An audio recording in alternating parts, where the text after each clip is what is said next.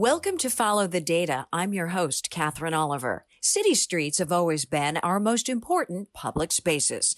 A well designed street that works for everyone, whether you're walking or biking, taking a bus or driving a car, becomes not just a way to get from point A to point B, but a true destination itself. A growing number of cities around the world are embracing public art as an effective and relatively low cost strategy to activate their streets and make them safer and more inviting to residents and visitors. Bringing light and color to dull asphalt and concrete can reshape the way we experience daily life in our cities. And that holds especially true during the pandemic, with people traveling less and spending more time exercising, dining, and socializing outside. In 2019, Bloomberg Philanthropies launched the Asphalt Art Initiative to help cities use art to improve street safety, revitalize public spaces, and engage their local communities. Our pro bono consulting arm, Bloomberg Associates, produced the Asphalt Art Guide, which highlights successful art activations in cities around the world and provides advice and tips for cities interested in making their own asphalt art projects. We also funded pilot projects in 16 small and mid sized cities around the country to demonstrate the impact of these low cost interventions and encourage cities to develop long lasting processes for implementing effective asphalt art.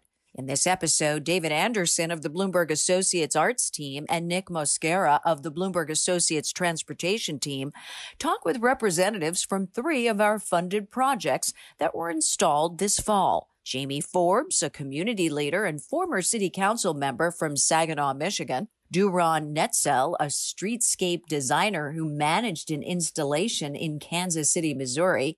And Mensah Bey, an artist who designed a mural that was implemented in Norfolk, Virginia. They discuss how asphalt art encourages residents to take ownership of their streets, how cities can redesign roads to make them safer, and how to engage community members in cities that may be installing public art projects. Hi, Nick. Hi, David. I think this is great. How often do art nerds and transportation wonks come together to talk shop? I mean, you and I geek out together about this kind of stuff all the time, but this time we're being recorded. Well, we better make it good then. okay, so we're here to talk about the Asphalt Art Initiative, which helps cities use art to improve street safety, beautify public space, and bring residents together to be a part of the process. Asphalt Art is squarely at the intersection of arts and transportation, and this initiative is a nice collaboration between your team and mine. But before we go any further, let's answer the burning question What is asphalt art? We define asphalt art as any kind of creative intervention on transportation infrastructure. Infrastructure usually refers to streets themselves, often in intersections or crosswalks or sidewalks, anywhere in the right of way. But it also includes spaces such as pedestrian plazas or even things like signal boxes or underpasses basically anything that requires buy-in from both an artist and a local Department of Transportation or Public Works. Probably the easiest way to explain asphalt art is by showing you photos, but since this is a podcast, uh, we encourage everybody to check out our website, asphaltart.bloomberg.org, to see some great images and videos about these kinds of projects. I think one of the reasons asphalt art is a special category is that it brings the arts and transportation worlds together. I work with public art projects all the time, and you work with public infrastructure projects, but asphalt art is necessarily both. That's the reason we're both here on this podcast today. So let me ask you, as the transportation guy, what makes you excited about the art part of asphalt art? Well, when my boss, Janette Sadik-Khan, took over as Mike Bloomberg's commissioner of the New York City Department of Transportation, the streets were pretty drab affairs basically rivers of gray asphalt overflowing with cars. They were somehow both lifeless and life threatening at the same time. But we were able to flip that script. Over six and a half years later, we had reclaimed 180 acres of former road space for walking, for biking, for transit, and built some 60 uh, new pedestrian plazas. Reclaiming streets for people gave us a huge canvas for safer street designs with vibrant urban artwork, uh, which stood out as some of our biggest successes, perhaps none more so than Times Square. We started by creating a new pedestrian space at the crossroads of the world with a world class mural, and then built support for the permanent public space you still see out there today. Projects like these can deliver real results. In the new Times Square Plaza, pedestrian injuries plummeted by 35%, even as the number of pedestrians using the space soared. And we created this huge new canvas at the most prominent intersection in New York City. So let me ask you in return, as the arts guy, what makes you excited about the asphalt part of asphalt art? I'm a big advocate of art for art's sake. And especially when it comes to art in the public realm, I say the more art, the better. But art can be a tool for more than just making the side of a building more beautiful. It can actually be used to make a street safer or to define an entirely new public space. It's such an amazing thing when an artist is brought to the table by their city to help shape what it's like to walk down the street. Those opportunities don't come around often enough. Also, I found that public art and public realm projects like these are even more important and popular during the pandemic, not less. With people craving connections to each other and to their communities, public life has gone outdoors. Asphalt art projects provide our cities with low cost, high impact opportunities to make our streets safer, drop support for struggling small businesses, or even just provide a neighborhood with a little bit of light and color during very tough times. Nice. It's uh, amazing what just a little paint can do out there on the street. So it's clear that we're fans of asphalt art. Uh, and we took that shared enthusiasm and we turned it into this initiative. First, in collaboration with Street Plans, a renowned tactical urbanism firm, we produced the Asphalt Art Guide, which is a step by step handbook for how cities and communities can pull these projects off. At the same time, we launched a grant program through which we're now funding 16 small and medium sized cities around the country to install their own asphalt art to show the outsized impacts these kinds of projects can have on their own local streets. Okay, so enough chatter from us. We have some great guests to bring on from three of our asphalt art cities that recently installed projects this fall. We'll be hearing from an urban designer in Kansas City, Missouri, a mural artist in Norfolk, Virginia, and a city council member in Saginaw, Michigan. Each of them was deeply involved in their city's project, but they each play different roles and have unique perspectives on what asphalt art can do for a city. We'll start with Saginaw, our first project to install, where the Regional Transit Authority worked with a community group to paint huge ground murals on three intersections along a major downtown street that crosses a river to connect two historically divided neighborhoods. Let's have a listen. So, joining us now is Jamie Forbes from Saginaw, Michigan. She is one of the founders of the Great Mural Project, which is the community group that led this asphalt art project. She's also the director of external affairs at the Saginaw Transit Authority, and she's just wrapping up her term on the Saginaw City Council. Jamie, thank you for being so epically civically engaged uh, and for joining us today. Welcome. Oh, thank you so much for having me. I appreciate it. Tell us a bit about how the project came about. How do you how do you approach it? How do you choose these three particular intersections out of you know all the options? The reason that we chose these three particular intersections is that we are a city divided by a river, and the river is symbolically and and logistically a huge divider in town historically the east side of the river has been most of our um, of our black population of our latino population and the west side has been white people. And to be able to to have that conversation to be intentional about discussing the divisions and that unless we are intentionally relationship building, we're never going to get past these divisions that we have. This location, you know, having pieces on both sides of the river is really important. But we also, our repeating image was that of a butterfly, which really to us uh, symbolized transformation. And that is absolutely what Saginaw is going through. So, what does it mean to implement a project like this during the pandemic? Knowing all the CDC guidelines, we really thought that we could have an event a gathering that was safe. And have music and food and just try to have something that allowed people to be out and be meeting their neighbors again after such a long time being apart in a safe way. So, with being outside, with uh, social distancing, and with masks, we really thought that we could do this safely. And I think that that's exactly what we did. And it was one of my most favorite days in Saginaw. It was so fun. It um, was really good for my heart to see so many people out and enjoying public art. And I know that the murals have been super popular since then. And so we are just so pleased with how everything worked out.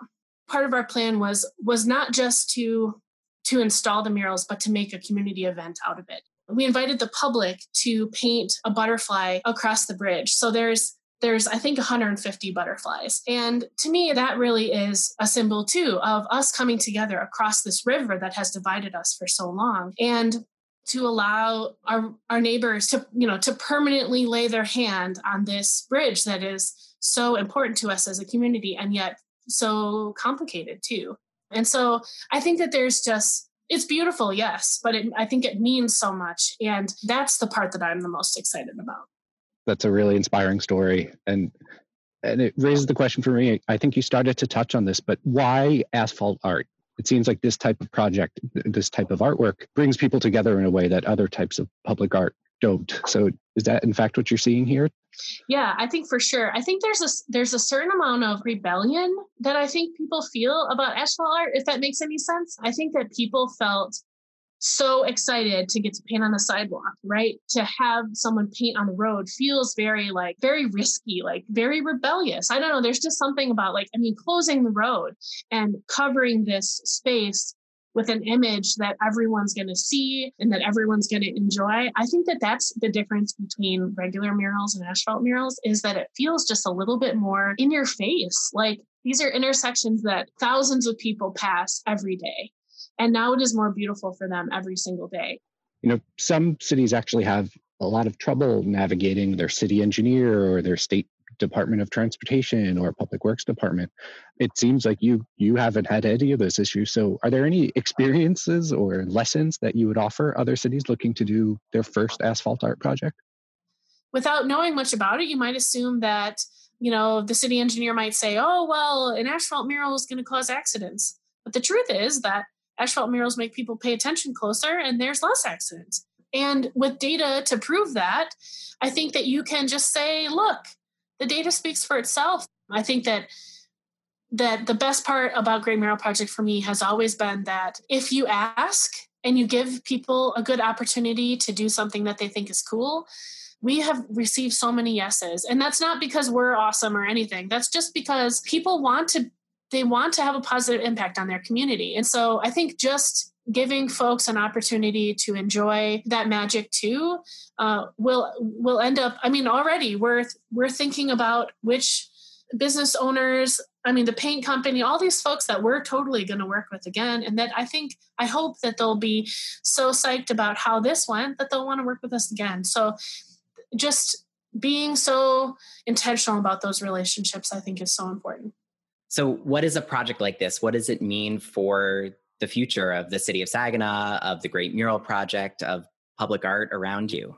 I mean, we are a little Saginaw, right? I mean, I think we're an interesting place. I'm partial, of course, but to get this kind of national attention is huge for us. To be able to raise the money that we did from this grant and to be able to use that as as matching funds for the other monies that we were able to raise for this particular project. And to get the kind of attention that we've gotten for this is huge for us. And and I know I already know that it has changed our ability to fundraise in the future. All of this depends on relationships. And if we can just get our foot in the door I think that the potential is is endless. Jamie's such a great advocate for asphalt art, and her team did an incredible job putting together a big community event during COVID. We've been hearing time and time again from our city partners that bringing people together in person is really challenging right now. But when it's done safely, it can be so inspiring and fun. Absolutely. Next, we'll head to Norfolk, Virginia, uh, where the city's arts agency partnered with the police department and a local Boys and Girls Club to plan ground murals in three different neighborhoods. This project is really focused on engaging the community and improving the relationship between residents and police officers. And the team just completed their first 100 foot mural in the Norview neighborhood in October. We are happy to be joined by Mensah Bey, a painter, illustrator, and printmaker from Norfolk, Virginia, who was selected to design the city's first of three asphalt art murals funded through our initiative. Mensah, thank you so much for being here with us. You're welcome. Thank you all for having me. So, to start, give us a little overview of your project. Sure, yeah. So the project, uh, as you mentioned, was the first of three asphalt art initiative projects that Norfolk is doing. It was organized by Norfolk Arts, and they collaborated with the Boys and Girls Club of Southeastern Virginia and the Norfolk Police Department. And they, you know, they they put out a request for uh, artists to uh, come up with some designs. So I applied just to see what would happen, and they reached out to me. and they selected me to, to do that. And then it was a two-day community engagement painting project that you know painted for two days and then had a, a party or a, a, ribbon cutting on that Saturday to really celebrate the, the mural and the community. It worked out really well. Yeah, I mean, the final project was amazing. What was the inspiration for it and what does it mean for the neighborhood? The inspiration, it came from, you know, a lot from the community. Uh, they were asking about, you know, how can they change some of the community relations with between the community members and the, the, police department. They were talking about the businesses that exist there or some of the small businesses that used to exist there and how they would like to re-enliven that type of energy. And so I got inspired by just somewhat the population of that community and the, the demographic of that community. I think it's largely African American. I looked for symbolisms and, and different things that related to the community. And so we, we thought of ideas of unity, togetherness, abundance, uh, time changing, and you know, uh, put together you know a design that really encompassed all those ideas and how we could put some ideas towards you know the wealth of that community. Uh, whether it be in creating new small businesses or just having people more energetic or lively in the area. I'm curious to hear about your experience of painting on asphalt. You've worked on many different surfaces. How is asphalt different? Mostly the angle that you're working at because it's on the ground, but texture wise, you know, it's it's really just a matter of rough or smooth texture. So the tape that I usually use in my own work is usually just blue painter's tape, but out there on that rough textured uh, asphalt, we we were able to use Gorilla Tape, which was suggested by your tech team, and that worked out, you know, stupendous. It was amazing how it turned out. That's great. You know, the community engagement element is really one of the most powerful parts of your project. I wonder, can you tell us a bit more about how that collaborative spirit really factors into the artwork itself? I designed based on how can the community engage with this artwork from how they painted it or coming out and painting it and then how they interacted with it afterwards. And so I developed the design so that it would be, you know, large shapes that people could easily be directed to paint. There weren't a whole lot of blending or anything. It was just take this one color, paint this shape, this color, and it was as simple as that. And so it, it left a lot of room for me to kind of direct and engage with the community and trust them with a lot.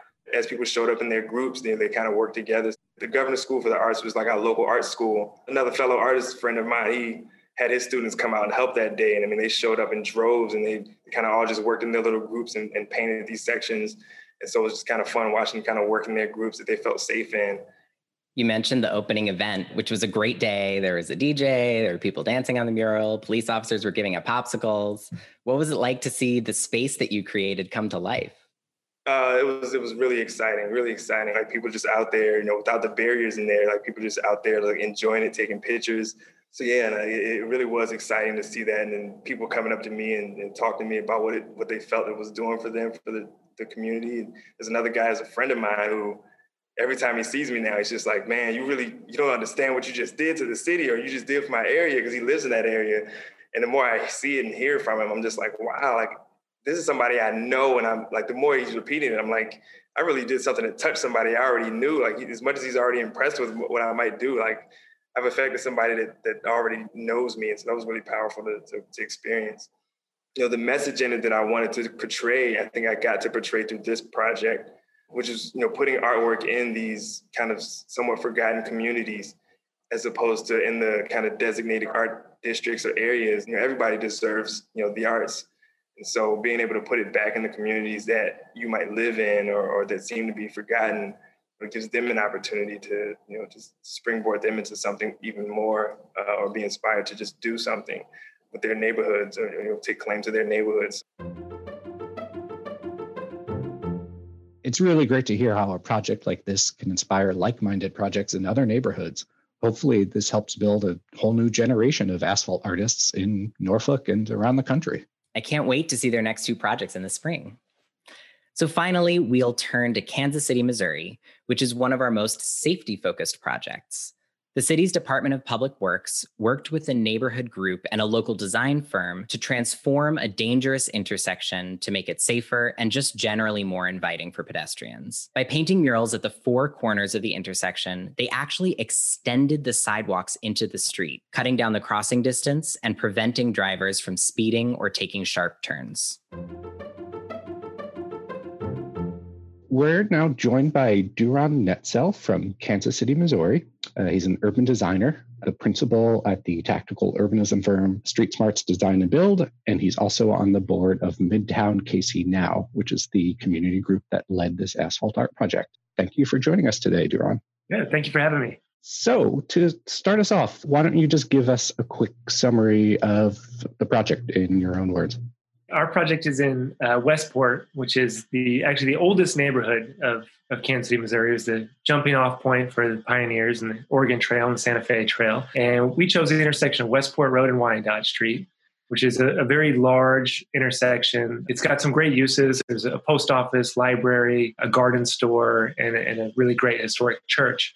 Uh, but in terms of the street, it's wide, it's bare, it's desolate, it's dangerous. We observed cars traveling up to 50 miles an hour in our pre collection data. And we identified this as an intersection with enormous amount of potential. And we played through a couple different designs, and we did the most to improve the safety while also increasing the vibrancy.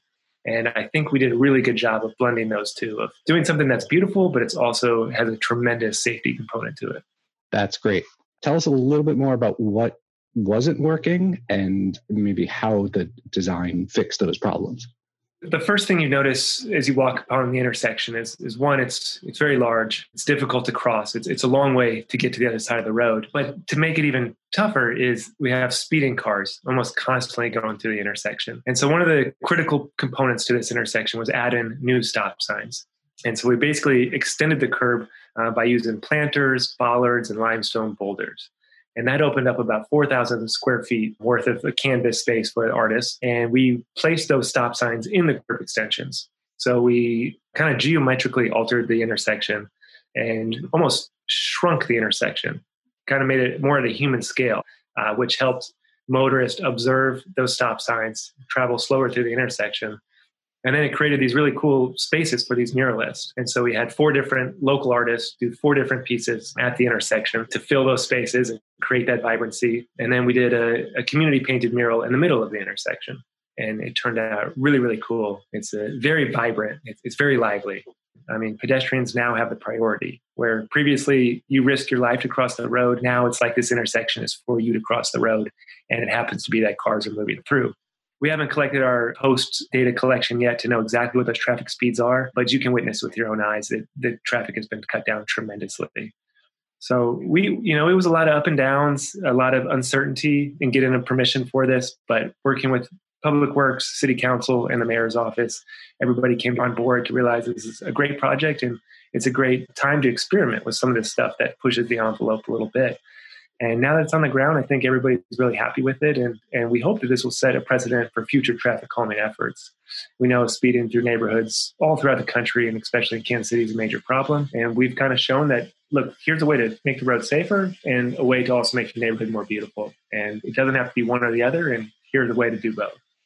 So you've described basically a two part design process. First, you redesigned the traffic safety elements of the intersection, and then you invited artists to design the murals for the reclaimed spaces. So tell us why it was important for you to bring in artists at all.